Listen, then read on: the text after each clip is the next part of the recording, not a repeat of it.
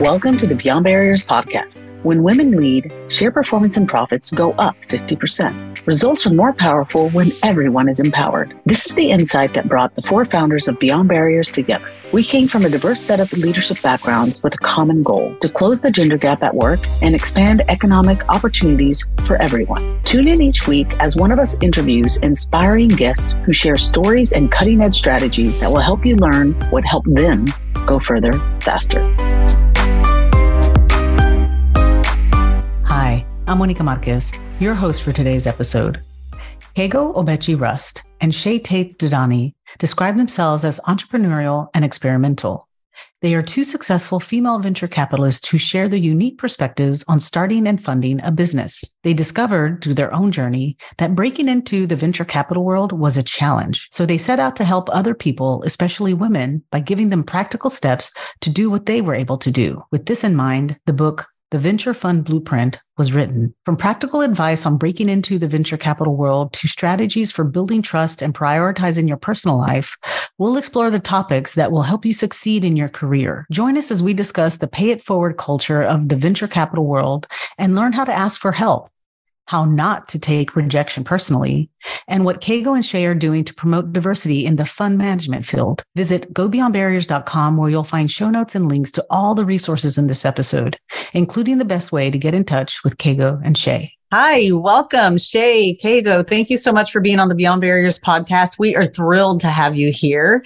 And this is going to be a unique episode for our audience because usually we have one guest, but today we are graced with two individuals who are going to be sharing insights, journeys, and also some really amazing information around venture capital and kind of the the blueprint for all of those. And I know that the, these are some things that have been um, in people hearing a lot about venture capital startups looking for to raise money, all of that fun stuff. So without further ado, I want to hand it off to you, Shay Kago, to kind of tell us a little bit about your story. How did you all meet? Your each of your individual journeys, and what led you into the world of the VC world, and then the need or the the um, you know the desire to kind of just share and transfer that knowledge to the masses.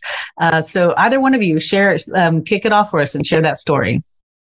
Thank you for having us. We're thrilled to be with you. Yes. Um, Kego and I are longtime collaborators, and we've worked with hundreds of fund managers to launch their funds from operations to fundraising to managing their portfolio. Mm-hmm. Um, and we were, you know, really excited to have the experience to come together and write a book. I'll share a little bit about my background and then turn it over to Kego. Yeah. My background's in early stage high tech venture capital. I was part of the founding team of a fund called True Ventures. And our whole goal in ethos was to create a platform of founder services that entrepreneurs could expect more than just capital when they took funding from us. Mm. And I'll talk a little bit more about that and why it matters to what, what we did with the book and our ecosystem. Um, but after that, I had a startup of my own called Zana, which was later acquired. And I had the opportunity to work with Melinda Gates executive office called Pivotal Ventures on developing their venture strategy, which was mm. an incredible experience. Um, Kego and I worked together to create a bunch of products for the emerging managers in the space. And then that later led into the development of the book. So, Kego, I'll turn it over to you. Yeah, perfect. Thank you, Shay, and thank you, Monica. Yeah. Um, we, yeah, again, are so excited to get to talk about the way that we came together and the, the way that we really um, formulated this idea of, hey, you know, Shay, you've come from this incredible background, uh, directly in venture, working with really compelling fund managers. I, I will brag about Shay for a second, and and uh, she was one of the originators of the emerging manager. Um, and my path was sort of on the public and private market side, working mm-hmm. with hedge funds. I spent uh, a decade at Goldman Sachs working with alternative investment funds, with private equity funds, really mm-hmm. being their central point of contact to launch and grow. Um, and it was sort of kismet. You know, Shay and I came together several years ago and started working on all types of fund manager projects. And as mm-hmm. she said, we built several products to really be the educational piece of how a fund manager can build their business outside of just having a great deal nose and knowing how to pick great companies. Mm. Um, I went on after my my decade at Goldman to launch my own practice, um, an advisory service for several fund managers. So in the alternative investing space, in venture capital and private equity, um, mm-hmm. even on the nonprofit and and uh, small business side, and um, we've sort of both of us since kept our roots in helping businesses grow and launch and and that's right. why we uh, we came together to write a book about uh, almost exactly that yeah, that is so interesting. And I think what I find fascinating about it is that, you know, both of you have come together to write this book and, you know, again, making a, a big uh, assumption here, but you know the need or the you know the need for a blueprint, especially for you know women and women of color who you don't see very strong representation in you know when you think of alternative investments or you know vc world um, you know some of the statistics are you know single digit right mm-hmm. or or low double digit representation so can you talk a little bit about that? Because you all really do provide a wealth of information in the book and even on your sites of the different blueprints, like the step by step guides to launch a fund and, you know, fund preparation and things around, you know, things that some people may not even think about, right? That they, they don't, you know, think about the growth strategies and all of these, you know, long term, they're thinking of initial, you know, um, you know, they're, they're thinking of like this immediate gratification. And you guys talk about like, what's the long game here? So can you talk a little bit about you know what were you know what led up to the book was it some of these challenges or even challenges yourself um, in terms of really you know finding that courage to kind of like become more visible in the space Hagar and I are very tactical and practical. Like we're mm-hmm. we're able to think at the you know aerial perspective, thirty thousand foot view, but at the end of the day, like we're not afraid to get into the checklist and the working plans and the you know yes. we, we, love to do a good working session, right? Mm-hmm. So as we worked with fund managers over and over again, we were like, what they're what emerging managers are doing in this space is so essential. Um, mm-hmm. Early stages where the best returns are.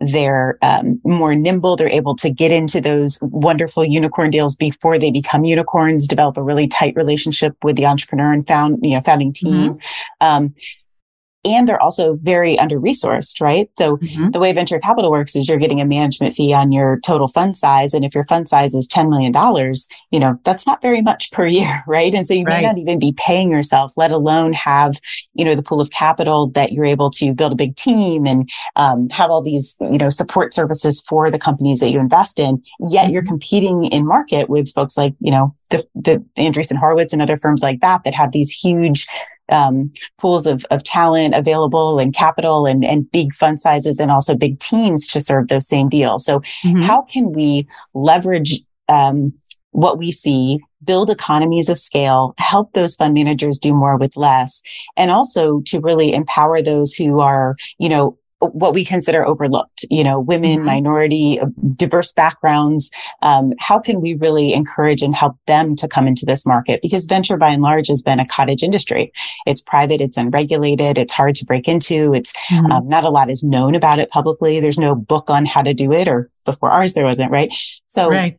Seeing these opportunities to create create economies of scale and other things, we thought, you know, we should really write a book and not you know, not a novel, not a tome, but really a, a playbook, a guidebook, a launch book that's meant to be dog eared and coffee stained and sitting on your desk for reference that right. walks you through the tactical and practical steps of how to do things. So, Keigo, I'll flip it over to you for, for how we actually did that. But that was our, our motivation. Mm. Yeah, it, it's, it was such an interesting and I would say even fun process. Um, you know, again, we will probably say this a few times that Shay and myself, we can get in a room and just crank out work. And I think um, because we have that similar work style, it was mm-hmm. somewhat very clear to us after we'd, you know, been working in this industry for many, many years, seen many fund managers ask the same question over and over again.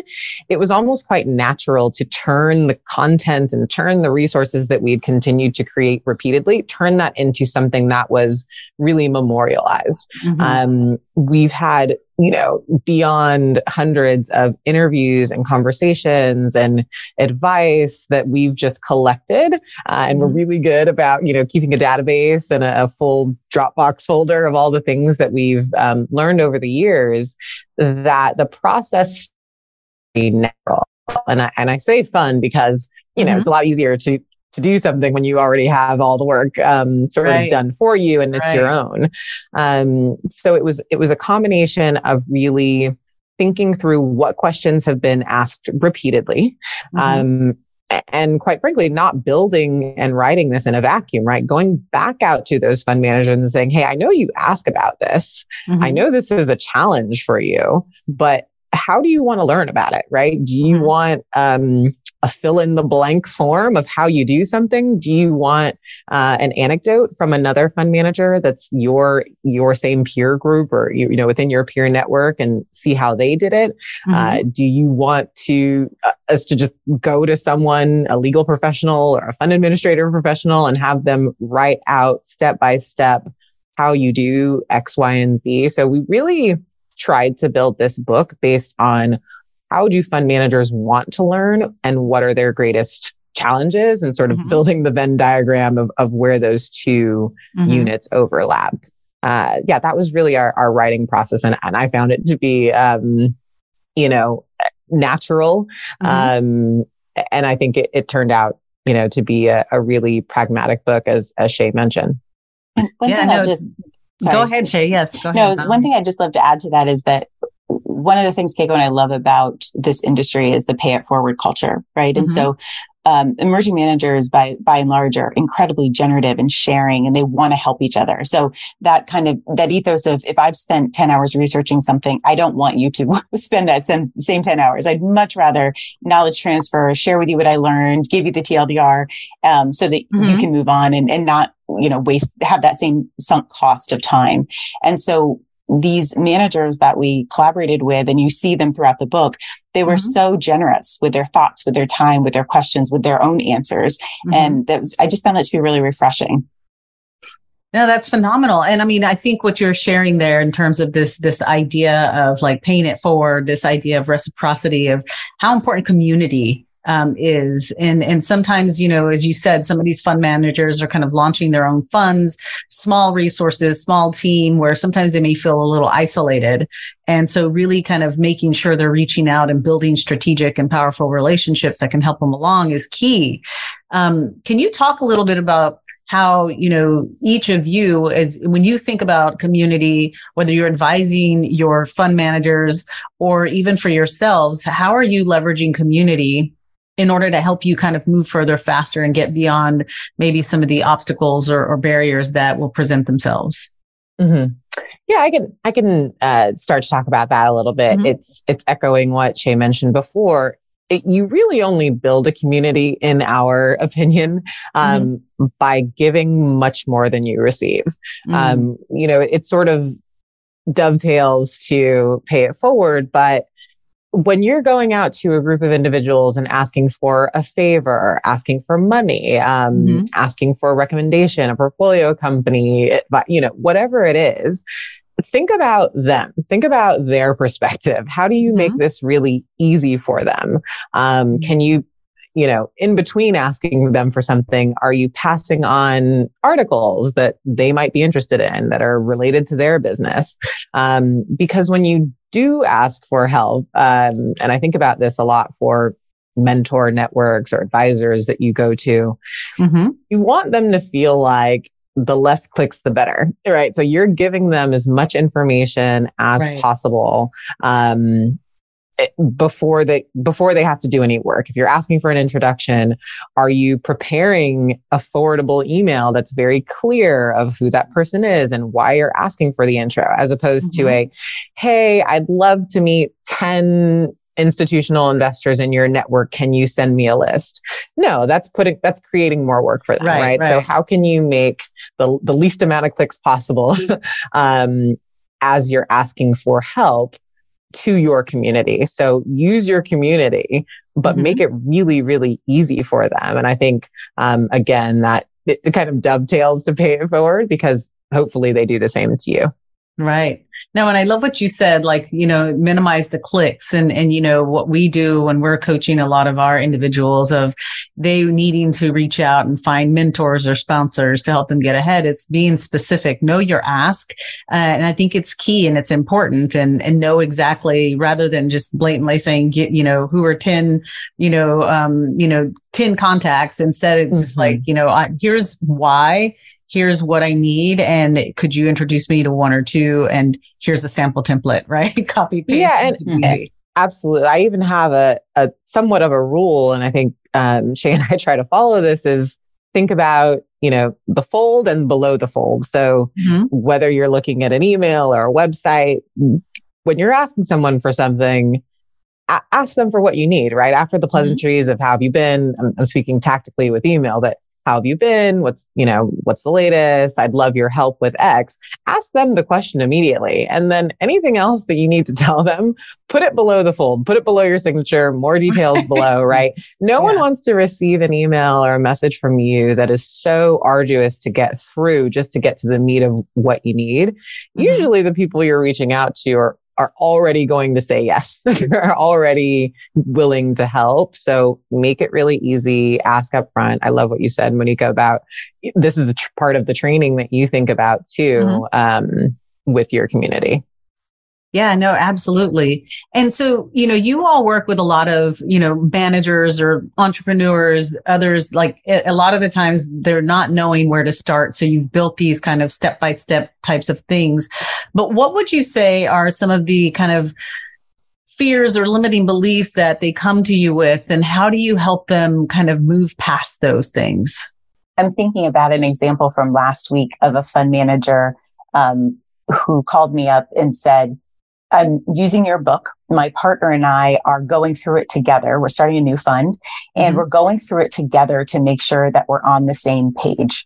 Mm-hmm. Um, one of our favorite things now is like when people send us pictures of themselves reading the book on the beach or in front of their Christmas tree or like right. whatever it is. It's been so fun. But also when they tell us what particular part of it was helpful to them or what, or with feedback, what was missing and they like to see next time in a, in a future iteration. Right. Mm-hmm. Um, and I think through that process, we've had a lot of conversations with um, aspiring and current fund managers around just roll up your sleeves and get into it. It is frightening. It is daunting. Um, mm-hmm. Fundraising is hard. If you want to learn about how to take rejection and, um, you know, how to, how to get a no and move on, fundraising is the perfect way to do that, right? Whether you're an entrepreneur or an investor, either way, uh, we're all fundraising. And so being able to not make it personal, right? And instead mm-hmm. to make a programmatic plan that says, okay, if I'm raising a $50 million round, I need, or 50, excuse me, a $50 million fund, I need to meet with six to eight X that amount of capital. So what is it, Go About 400 meetings I'm going to yeah, need to take yeah, in order to, to, raise that and the conversion rate. And so let's just get through the no's to get to the yeses. A quick no mm-hmm. is better mm-hmm. than no answer at all or, or a, you know, prolonged interaction if the person has no interest in investing. So let's really like like i said roll up our sleeves get our energy up and let's dive in and let's make a plan. Let's test the deck and our messaging with friendlies before we deliver it. Let's develop that investor lead list and making those approaches plans list um, action items can make it feel less okay where do i start? What do i do? And that feels daunting and intimidating. Mm, yes. So, it's really kind of like you said, breaking it down into kind of some tangible steps so that you can just start moving forward, kind of have that, that bias towards action. Mm-hmm. Um, because it, you can get into this, this whole idea of like inertia. You can get stuck because it's so overwhelming, um, which I think is phenomenal. Um, what would you say in terms of, um, you know, just, even you all, and and I think you know, uh, uh, you mentioned a little bit about when you all were writing the book. I mean, that, you know, for, we get lots of individuals who are wanting to turn their, you know, their expertise into a book. And that just sounds very daunting. Um, how did you all kind of, when you started, you know, breaking it down, like how, and you said you started reaching out to managers, even asking them, how would you want to learn, which is really important. Um, what would you say, you know, for other individuals out there too who are thinking about these really big goals and breaking them down, but even something as scary as writing a book?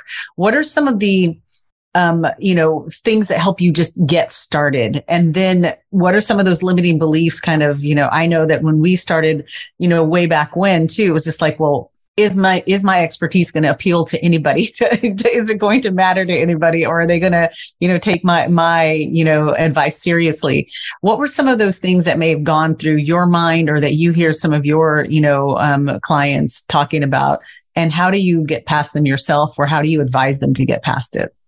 Uh, first off, I love that your community is thinking about sharing more of what they know. Um, it's important to do. It's as Shay mentioned, you know, how can we give back to the community? Sometimes it's just sharing what you know. Even right. if you think it's it's not the way that someone else learns, there may just be one person and I think that makes it worth it. Mm-hmm. Um you know, I really I really think for us going back to this getting into the war room together and just getting things done um we tend to have the the strategy of look, if we're setting a goal, let's time box it. Let's think mm, about yes. Let's let's think about what we can get done now. So to give you an idea, and this, um, you know, is just our story. And remember, we had two of us, but yes. we essentially started to really put this together um, in the spring of last year. Mm-hmm. And, you know, within six to eight months, we had a book on the shelves and we're beyond lucky and, and fortunate that it was well received and, you know, hit bestseller in these mm-hmm. categories. But that was, that was sort of a side effect of the work. What we decided to do is month by month, you know, i will throw out a random month, but March, uh-huh. what can we do this month? What's the one thing we can do? And mm-hmm. maybe mm-hmm. it's having 10 conversations with 10 fund managers who we already know and, and love us and, and want to see this, the success of this book. Mm-hmm. Um, all right, it's April now. What can we do? Well, maybe let's take articles we've written and memos we've put together and pitch decks we've reviewed and turn that into samples, right? What's the one thing you can get done? And mm-hmm. I mean, Shay will probably have um, more comments on this, but before you know it, the time just flew by. um, yes. And I think it comes together because we're setting just one goal of one thing that's tangible that we can do together in a very short period of time. And, and we, we like to time box each other and keep each other honest to mm-hmm. that time. Mm.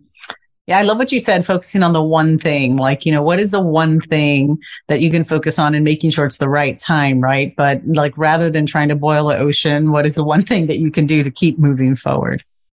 And to your point about um, for your community who's thinking of writing, I, I think they just jump in, right? Mm-hmm. I'm trying um, in my New Year practice, I'm trying to divorce myself of should. Should I do this? Should I do mm-hmm. that? Yes. Like to, to Keiko's point, what is one thing that I can do right now to take myself out of that, you know, analysis paralysis or, or maybe even imposter syndrome or other things, worrying if I have something to contribute or something new to say. Okay. I'm sure I have at least one thing that I could share that's unique mm-hmm. to my perspective and experiences. So let me jump in there and take that one action. Mm, yes. And I love what you said in terms of, you know, do I have anything new to say? And what we don't realize, I think, you know, there's so many individuals out there that like what, even though to you may not sound, it may not be new or feel new to somebody else, it's going to. There's going to be that one person, as Kago said out there, that's going to think, you know, it's going to have the light bulb's going to go off. They're going to have an aha moment because of that comment or the whatever it is that you shared, which I think is so powerful. What if you knew exactly where to focus to go further, faster? Imagine having clarity on your strengths and barriers and the ability to take action and gain unstoppable momentum to deliver results and advance. Take the Beyond Barriers Momentum Metric quiz to get a personalized report on the five C's, core categories used to measure and accelerate success. Visit gobeyondbarriers.com slash quiz to get your report today. Can you talk a little bit about, um, you know, you, you, when you think about your clients and you think about the entrepreneurs and the, you know, the, the fund managers as they, as you mentioned, it sounds daunting, right? 400 meeting, meet, meetings and lots of no's. How do you, you know, how do you coach them, you know, as they start the setbacks, you know, when they feel like the setbacks and the failures and the, you know, how do you get them to keep moving forward and not just kind of give up? Like, okay, I've, you know, for whatever reason, my last 12 meetings, they've all been no's or my last 20 meetings have all been no's. How do you keep them? How do you help them overcome those kind of setbacks and those, you know, eh, those what they feel like failures and the no's that they're eventually going to get to the yes? What, what is it? What would you share to those people? So we ran a GP forum last year because mm-hmm. fund managers, um, how can we facilitate the peer led knowledge exchange for fund managers? How can we encourage one another, support one another, also be in a safe shared space where we can share soup to nuts, like what's really going on, be honest about what we're seeing in the market, be honest about our feelings about those no's, and also move beyond them, encourage one another. And mm-hmm. so we ran a, um, uh, this GP forum for peer led knowledge exchange and also to have experts come in and talk about everything from institutional investor readiness to, um, you know, the difference between fund one and fund three and, and to be able to do an AMA style, ask me anything with other fund managers to, to get that information and feedback. So mm-hmm. yes, we, we wrote the book, but we're people and we need human interaction, right? And we need to yes. be able to talk to other people and discuss our feelings about those no's and our feelings mm-hmm. about the mm-hmm. process that we're running, um, and to ask advice and, and to, um, you know, I remember one fund manager was doing their first SPV. Well, one mm-hmm. of our longtime collaborators has done literally hundreds of SPVs. So he was thrilled to, you know, be able to share that knowledge with her around, okay, here's why a member managed SPV may not be a great idea for what you're trying to do. Um, or, you know, here's the costs of different uh, service providers and here's what you can expect to spend in, in the range of uh, options there.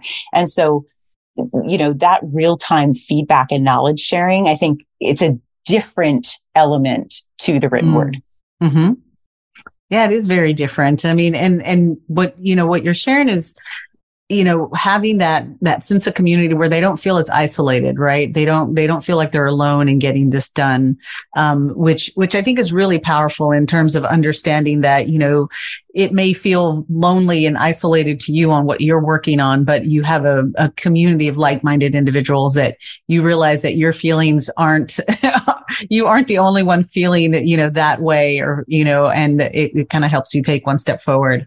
I want to shift gears a little bit and talk about you know we always you know here at beyond barriers we're always talking about the power of you know just um, knowing your personal brand reputation telling your story kind of your vision gaining clarity on that.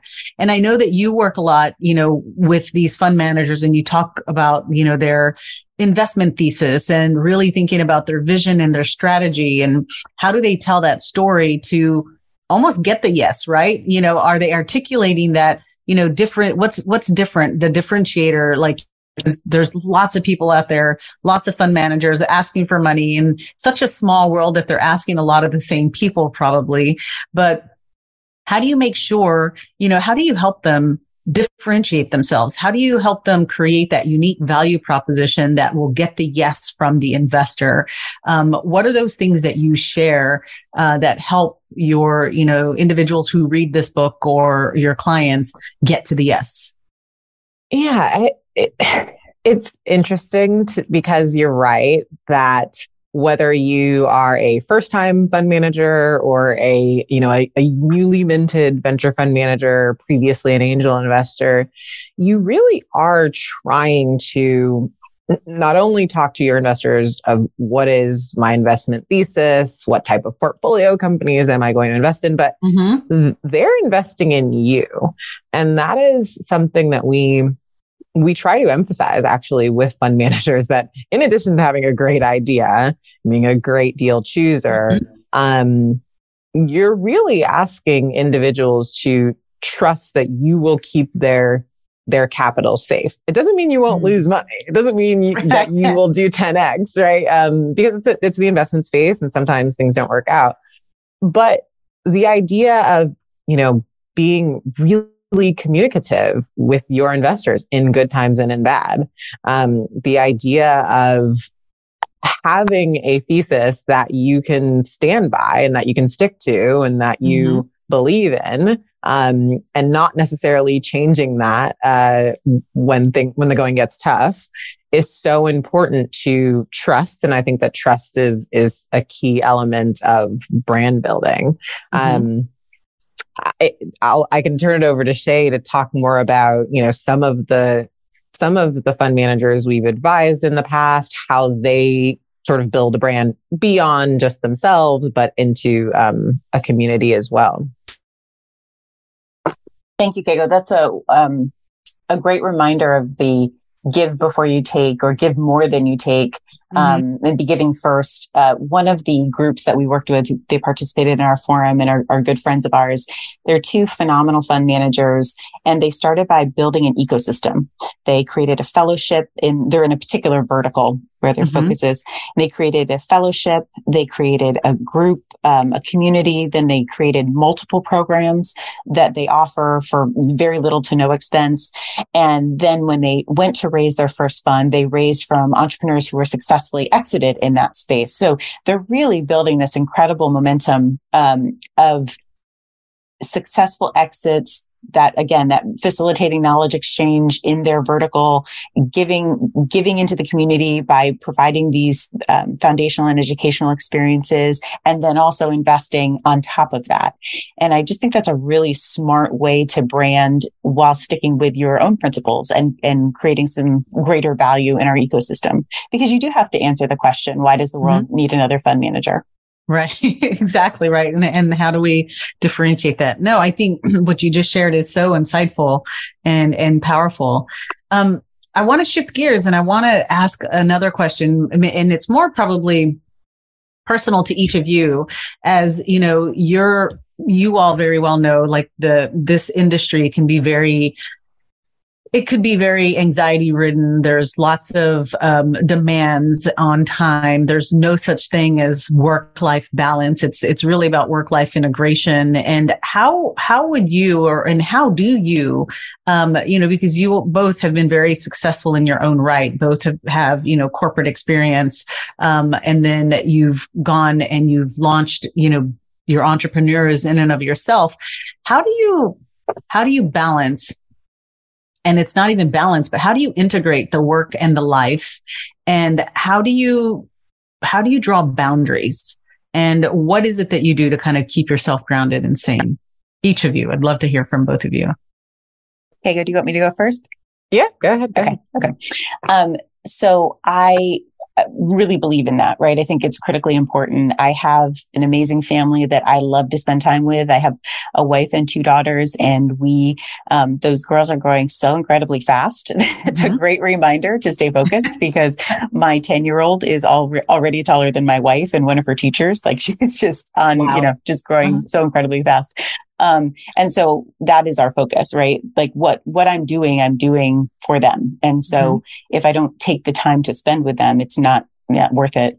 Um, also, I spend a lot of time outdoors. Um, I'm originally from the country. And so now that I live in the Bay Area, Mm-hmm. Um, during COVID, my my new habit during COVID was to hike, and so our family did 21 hikes in 2021, wow.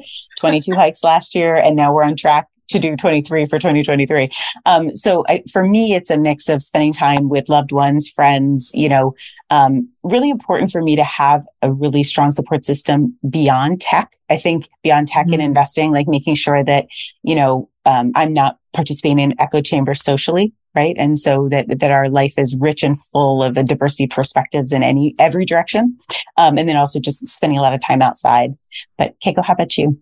I, I'm always impressed at the uh, the 23 and 23 every time I hear yes. that. So uh, yeah, I would I I would say I'm more of a um, you know have serenity when I can on my own. So you we I think see have seen over COVID at least there's this um, there was this introvert extrovert debate of you know what makes you an introvert what makes you an extrovert? Right. Um or or at least just where you recharge. And i absolutely recharge at home. Um i recharge a lot with my husband who's you know of course an incredible partner. It, it, beyond just um, professional, but you know, you're dealing with things with your family or with a mm-hmm. friend or whatever it is. Um, I I've decided, and we've been married for a long time, but I've decided that he's going to be the person that also bears that burden with me. And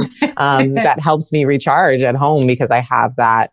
Um, the other, I'd say, more tactical thing that I do, uh, and it sounds a little bit silly, but water breaks and stretching.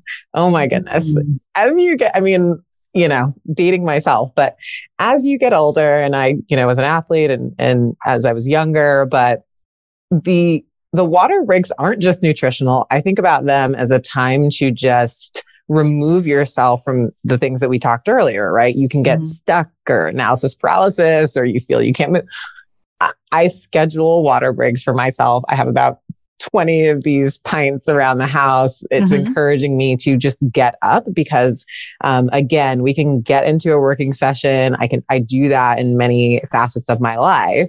Um, but as soon as I turn around and I see this glass here, it's reminding me get up, get out of the zone for just a moment so that you mm-hmm. can come back with fresh eyes. So there's a combination of being, you know, sort of insular and and protecting my time when I am mm-hmm. at home um, and when I am with my husband. And the okay, now that you are home, make sure that you're standing up and moving around and stretching and um, you know not letting those old bones get too yes. too rickety. I feel you. I'm right there. It's just like the stretching is. Oh my goodness! I'm uh, so realizing critical. how how powerful the stretching can be because uh, sitting in a desk for the majority of your day is is really taxing on those. Uh, I feel the muscle atrophy as we sit. Amazing. Well, I have one more question for you all um, before we move into the lightning round questions, which I, I love to get into. But um, you know, you all are in a space that is very male dominated and there are lots of systemic barriers and i love that your book is you know it's out there for anybody which is wonderful. But I do feel like, you know, really making sure that women and people of color that, you know, aren't very well represented in that venture fund world, um, get a hold of this and really kind of, if, you know, if they have a desire or, you know, a goal to, to get in this space, it's really important. But I want to ask you all, you know, being in it, um, you know, what do you hope to see? Like, you know, what is, what is the, what is this trend that you're seeing in terms of all of these new fund managers that are coming up out of, well, I would like to say the woodwork, right? That you're starting to see more and more interest or like you said, more fund managers popping up. Um, you know what is your what is your hopes with the book but what are some of the trends that you're seeing right now um, in the venture fund space that you know can shed some light on you know representation or hopefully that it starts moving the needle in, in a better direction mm-hmm.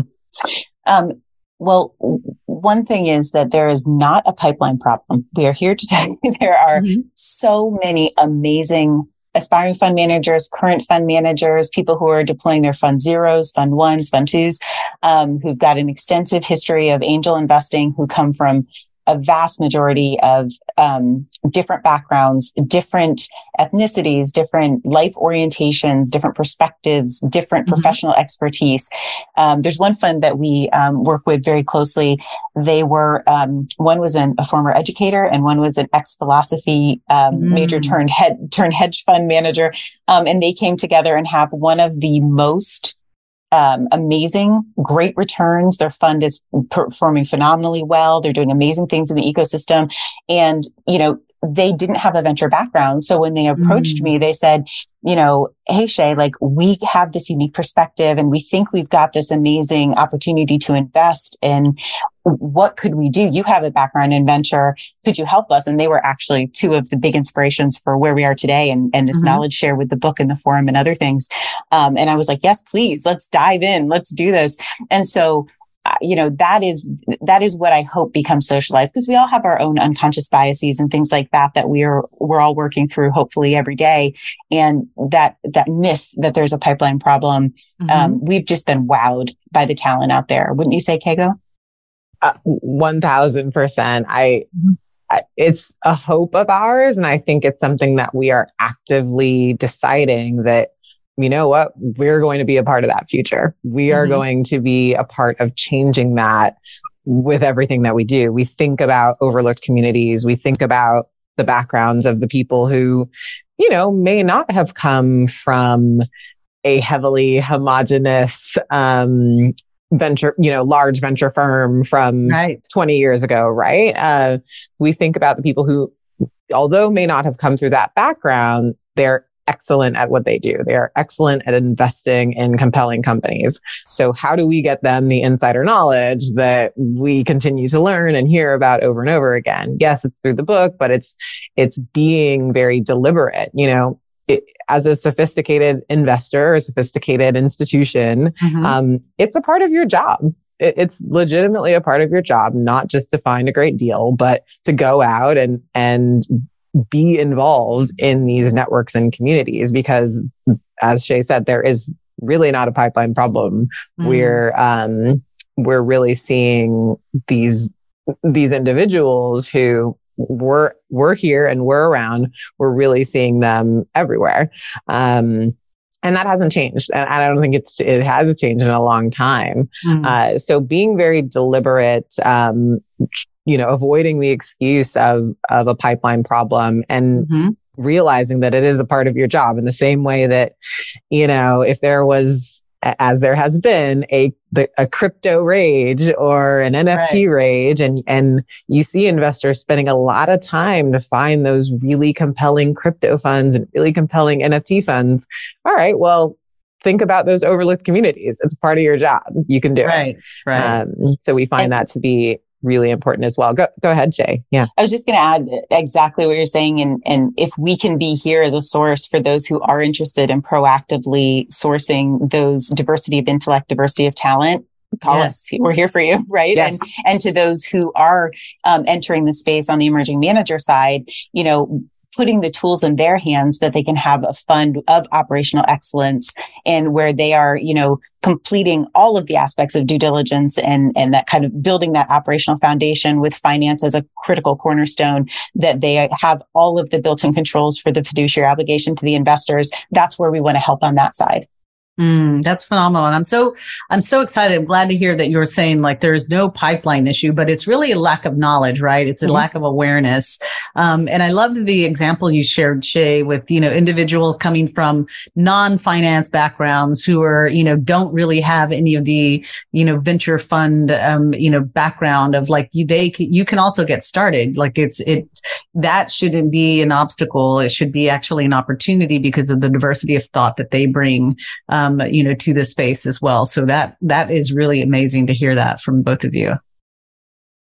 So I want to dive into our um, final questions because I know that I've taken up almost the, the full hour of our time.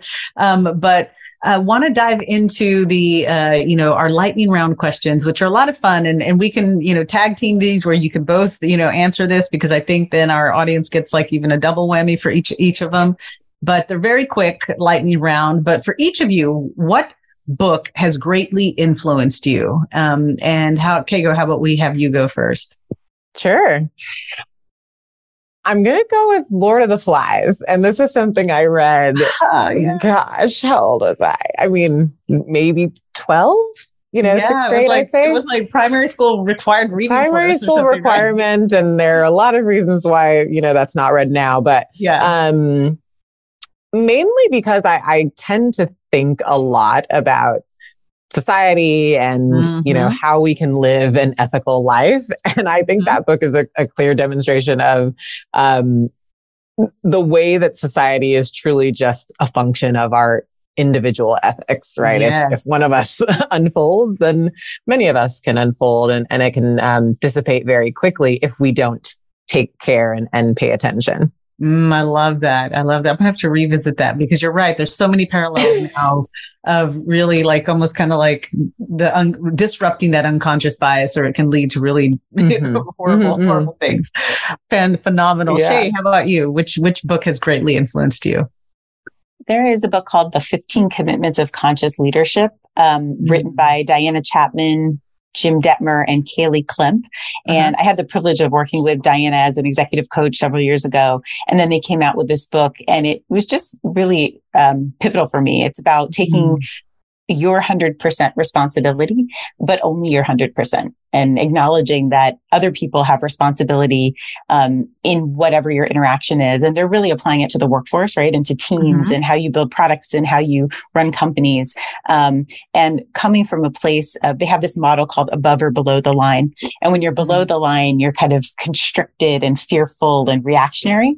And when mm-hmm. you're above the line, you're open and curious and interested in solutions that work for all of us, right? Coming from a place mm-hmm. of commonality. And the, one of the things I really like about the book is it's not judgment. It's not like there's a right way or a wrong way. It's more about um, being aware of yourself and even like checking in with your body to feel those constrictions or that openness and that you can move yourself. You can take some deep breaths. You can mm-hmm. get up and move around. You can yeah. shift your mindset. Um, and I'll admit it's something that I admire and practice, but I'm not adept at. so right. um, I really like that book. yes, I'm always a work in progress. No, that sounds like something I definitely want to pick up and, and uh, take a look at. Um, let's jump back to, to Keigo. How about what is your favorite inspiring quote or saying? So it's a saying, and then I've added a little bit. Um, but uh, Mellody Hobson, who is president and CEO of yes. Ariel Investments and asset manager. Um, it may have been in, in a conversation or, or in a talk, but um, she has this theory of there are two types of people in this mm-hmm. world the energy givers and the energy takers. And mm-hmm. you know the energy takers because when you get that that number coming up on your caller ID, you immediately have that sinking feeling. So mm, yes. I, I, love that I, I love that in that quote. Um, mm-hmm. But my addition to that is I have just decided to dramatically reduce the energy takers in my mm-hmm. sphere. Mm, yes. Um, and this is anything from clients to advisors. Um, we even talk about this with our fund managers, even people you're taking money from, right? Mm-hmm. Think about, yes. um, the the level of toxicity that they bring to you and mm-hmm. you know make the decision for yourself but i've personally decided to um, absolutely reduce if not completely eliminate um, the energy takers from my sphere Mm, I love that. Yes, yes, yes. Um, you know, I, I, couldn't agree with you more. I think even even in our, you know, with our company as we kind of d- did, you know, our first fundraise or our kind of seed round, one advisor told us, like, you know, we were oversubscribed, and he was like, "Listen, you have the luxury of picking or choosing who you're going to take money from." He's like, choose the people that you're going to be ecstatic that they are benefiting or you know making money mm-hmm. with you or mm-hmm. off of you mm-hmm. um, and not the individuals that you're going to cringe and just you know like the, the energy is just negative so i love that i love the whole energy taker giver kind of um, just just get rid of those people so i, I love that shay how about you what inspiring quote or saying my favorite quote is the be the change you wish to see in the world, which I know is a mm-hmm. synthesized version of a much longer quote by Gandhi, but that, um, that has been an inspiration and a, and a kind of guiding force for me that if, if I want to see something be different, then I need to put energy and action toward doing that. Mm, yes, that is something I actually have it right here on my desk. So I think you and I both, uh, it's definitely be the change of being that change agent, right? And, mm-hmm. uh, and I used to always remember, you know, working in, in the corporate space when I was heading up DNI initiatives where you always had these leaders come in and giving their opinion. And I'm like, well, you know, if you want to see that change, why don't you be that change? Mm-hmm. Um, you know, it's so much easier said than done. So I love, I love the be the change quote. I have one, um, as we were talking a, little, a brand a little earlier, kind of what is the one word or moniker that you would use to describe yourself or maybe the duo, the two of you as, as a team? What is that one word or moniker that you would use to describe yourselves? Shay, do we have a combined word? I, I don't know. okay, I'm going to be on the fly here, but if I had to think of one for us, it would be entrepreneurial. So yeah. to mm. me, that means creating something of value, um, not just building something, but also turning that into like a sustainable business model or a profitable mm-hmm. endeavor. Also, yeah. like not taking no for an answer, but finding a way to make it work and being, you know, driven and tenacious and motivated. Um, so mm-hmm. that that would be the word if I had to pick one right now. Oh wow, I loved it. I love it. And which, what about individually, Shay? What would you say is one word for you? I'm pretty tenacious, I have to say. I'm going to find a way to get yeah. it done. I'm going to find a way through. my kind of my kind of uh, of, of circle. Uh, Kago, how about you? Uh, well, as a as a group, as a team, Shay, I might say experimental because mm-hmm. we we will try and explore mm-hmm. um, almost anything, you know, mm-hmm. and and and I think it's because we can do it quickly and and sort of turn things around mm-hmm. um, yeah. as a in terms of work product can turn things around pretty quickly. Uh, individually, I would say paced, perhaps, mm. because I'm often very fast paced. I think mm-hmm. 85% of the time I'm, I'm moving through things quickly and iterating quickly. Um, but then there's 15% of the time where I understand my surroundings. I take stock of that. And if mm-hmm. I need to be medium pace to fit, you know, the group yeah. or the goal, then, then I can, uh, shift down, uh, a bit for it, that. Yes. it's being present and understanding when you got to downshift or, or speed it up. I love yeah. it. So, um, for the final question I will ask you all is, what power song would you want playing as you walked out onto a stage? Um, so think about, you know, your next your next conference or the next speaking event. What is that power song that you'd have playing as you walk out onto the stage? And Shay, I'll, I'll start with you. Okay, so I went through a couple for this, but I'm gonna, I ended up with "I'm Every Woman" by Chaka Khan because I like the it, inclusivity of yeah. that message, right? That we are one, and we're we're having we're here having this experience on this planet together. Um, and plus, I, I saw her in um, New York many years ago and really enjoyed the experience. I love it. I think we're all dating ourselves by like, oh yes, I totally remember that song. I had a Beyonce one, but you know. okay, go. How about you? We're completely dating ourselves because mine would be Whitney Houston. I want to dance with somebody. I love it. Yes, two songs. So and it's just guys- a, it's just a feel good song. I'll have you ladies know that we um, will take these songs. We would like to every quarter take all of our podcast guests and take the power songs and make playlists of it. So oh, that's fun. So we will we will have your songs uh, definitely included in this in this uh, power play uh, playlist that we have, and sure we'll get you know everybody dancing around and and really almost kind of like pounding our chest that we are every woman. but Kago, you're not dating yourself because my daughters picked that for their playlist, their dance playlist. They ah. put Whitney Houston's "I Want to Dance with Somebody" on it. Oh, I was like, oh my gosh, it's still relevant it's today. I love well, that. it's come around again yeah. after, you know, 37 years. That's, that's not, I love oh. Well, ladies, it was a pleasure having you on the podcast. Thank you so much for sharing about yourselves and your book. And I know that we're going to get inquiries as to, you know, where, you know, where can they find more about you all, more about the book, more about you all as a resource. So if either one of you can share, you know, what's the best way to get in contact um, with you or to find more information? Yes, uh, we would love to stay in touch. I think it's it's really important to us that we hear from the community, that we hear from those around us who are building. So we're not mm-hmm. all building in a vacuum, as we talked about. So yes. um, you can either reach out to us um, directly through our website. It's venturefundblueprint.com. Uh, you can also find out about our complimentary resources that are available there to get yes. started on your fund today. Um, mm-hmm. If you are ready to do that, or if you're just playing around with the idea, um, visit the website and there are, you know, a ton of different resources there. Um, and our book is available everywhere. You know, books are sold on Amazon, Barnes and Noble, etc. The Venture Fund blueprint. Yes, thank you for sharing that. And yes, the book is definitely a must-have. The it's all the how to access capital, achieve, launch, and actualize growth. Uh, there's so many amazing things in there, and I was actually really impressed by all of the blueprints that you all share on the website that are free. So definitely something you want to check out. Um, it's it's it's really great information. I, I found it very informative personally. So again, thank you both Shay, Kago for taking the time to be on the podcast. And I look forward to uh, continued conversations with you both. Likewise. Thank you so much. Thank you for having us. Thank you for joining us for this episode of the Beyond Barriers podcast. There are thousands of podcasts out there, and we are so grateful that you've chosen to listen to ours. If you enjoyed the show, please leave us a rating and tell a friend, or share what you've learned on LinkedIn and tag us.